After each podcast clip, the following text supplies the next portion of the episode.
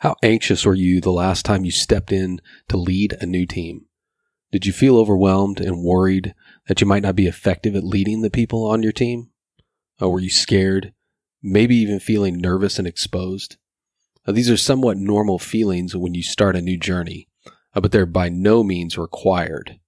On this episode of the Leader Development Solutions podcast, I want to get into these questions with you and really help you build some confidence and uh, step into the right mindset that will carry you through leading and influencing a great group of people.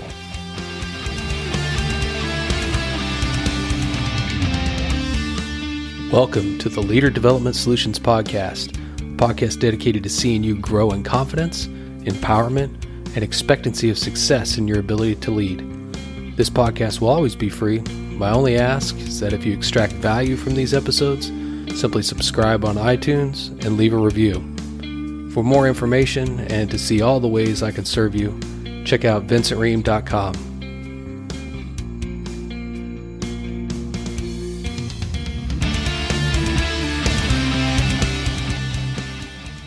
Okay, don't think that you are the only one.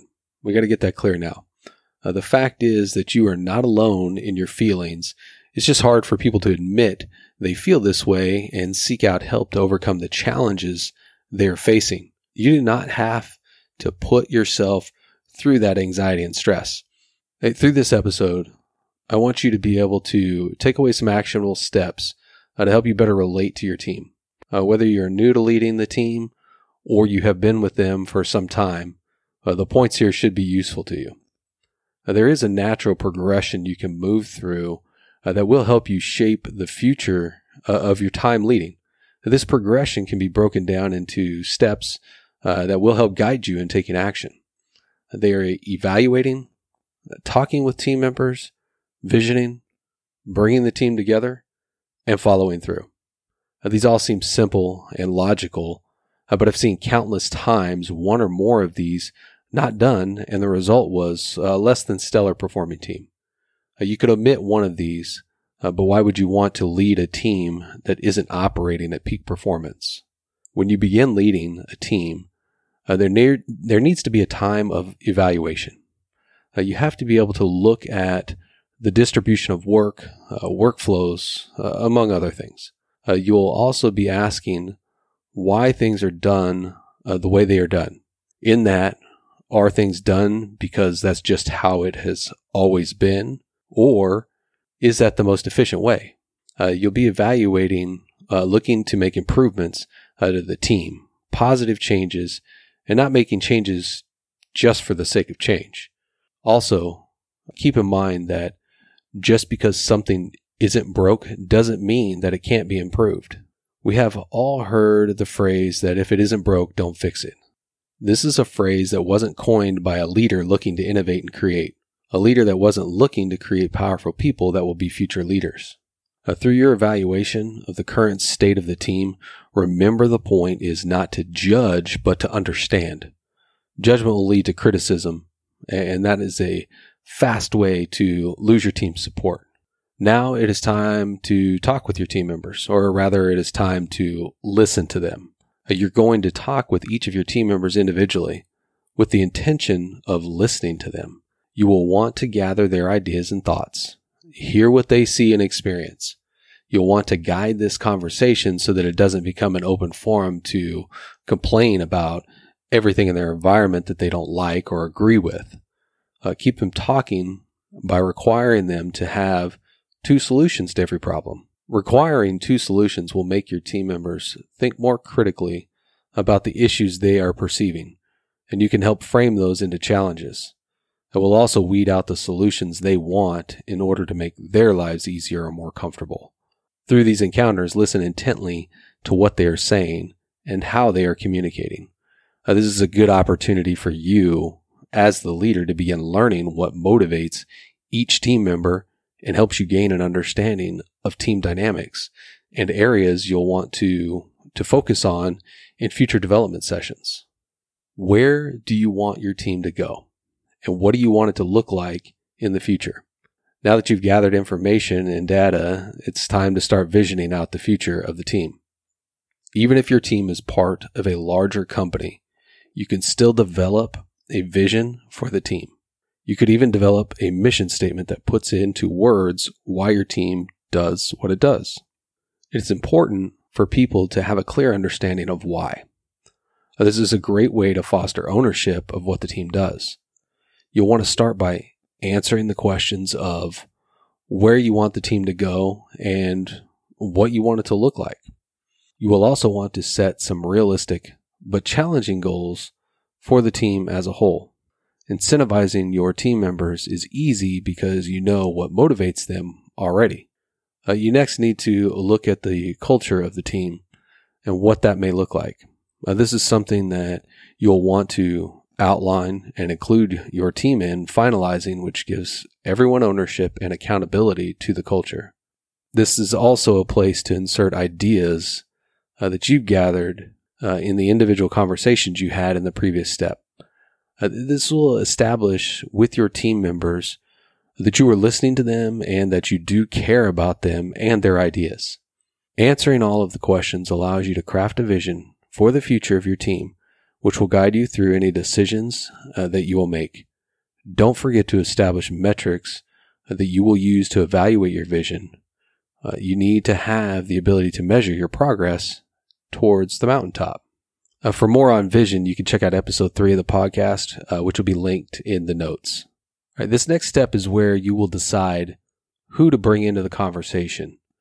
Uh, depending on the size of your team, you may want to keep this to the core people at first. If your team is smaller, you can bring everyone in. Uh, whichever way you choose to proceed, you will be sharing with that group what you see as the vision for the future of the team. This is the point where you will elicit more from the team collectively about the culture you want to craft. What does everyone see when they think of the culture of the team. Through this discussion, you can begin forming fundamentals that will guide the team in how they relate to each other, others in the company, and even customers if that applies. Because this is a group project and will be agreed upon by everyone, they will all be able to hold each other accountable to the fundamentals you all formed together. You've just fostered ownership and accountability amongst your entire team uh, which should prove to set you all on a path to innovation and creativity. I would be remiss if I didn't include a quick piece about failing. Your response and reaction to uh, the failure of a team member in anything will be a key factor in the success of your culture. If every failure is seen as a growth opportunity, you will see creativity and innovation explode out of everyone. To be clear, uh, this is a failure that is outside of blatant disregard for company or team policy.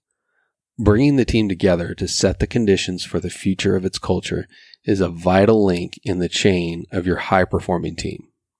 Now that you have done all the work evaluating, listening to, and understanding each team member individually, crafting a vision for the future, and together designing a culture, you must follow through in putting it all to action. There has never been a reasonable or rational explanation for doing all of that and then not following through. This does not make any sense to anyone, but it does happen. All that time and energy wasted in the pursuit of greatness, only to have the result put in a binder and then placed on a shelf. How demoralizing does that sound? This is a simple but vital step in relating to your team. What happens if you don't follow through, no matter what the reason? Uh, there's a whole host of responses your team members could have. Anything from feeling let down, betrayed or resentful, to feeling bitter or indignant and violated. Uh, they will definitely be frustrated, possibly infuriated, but at least annoyed. You could even discover they have turned critical of you, skeptical, or even dismissive. Ultimately, these feelings will lead to mistrust and possibly loss of confidence in your leadership abilities by those you are charged to lead. Uh, but none of that has to be the case if you are intentional about following through with the vision and culture. Sounds simple, right? All you have to do is put to action what you've talked about. So what happens if you're met with resistance to putting this into action? The question is not meant to imply the resistance will be from your team or even your company. There are things that come up in the day to day that could distract you from actioning your plan or following through on the fundamentals you all established. Uh, these things are just points of resistance, and that is the time to focus intentionality on following through. Do you still have a mindset that includes anxiety or stress surrounding your new team? You shouldn't when you make a point to follow the simple steps laid out here to relate to your new team. Remember that it all starts with an evaluation of how the team works and are they doing things the way they are or because that is how it has always been done. You are also evaluating looking for places to make positive changes, not just changes for the sake of change. Next, you are talking with the individual team members. You are asking questions, listening intently to their ideas while gaining an understanding of the state of the team and learning at the same time their motivations. Then you move on to visioning for the future, answering questions about where you want the team to go, what do you want the future team to look like, and setting realistic and challenging goals. Following that, you are bringing the team together to design the culture and share your vision for the future. This is the point that you will collectively establish the fundamentals that will guide the team in its new culture. Finally, you absolutely have to follow through and put into action all that you've talked about. This is a simple plan that you can take and put into action right now.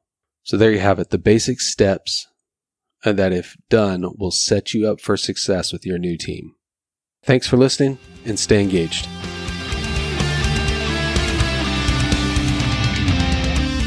As always, I want to end the episode by saying thank you for listening.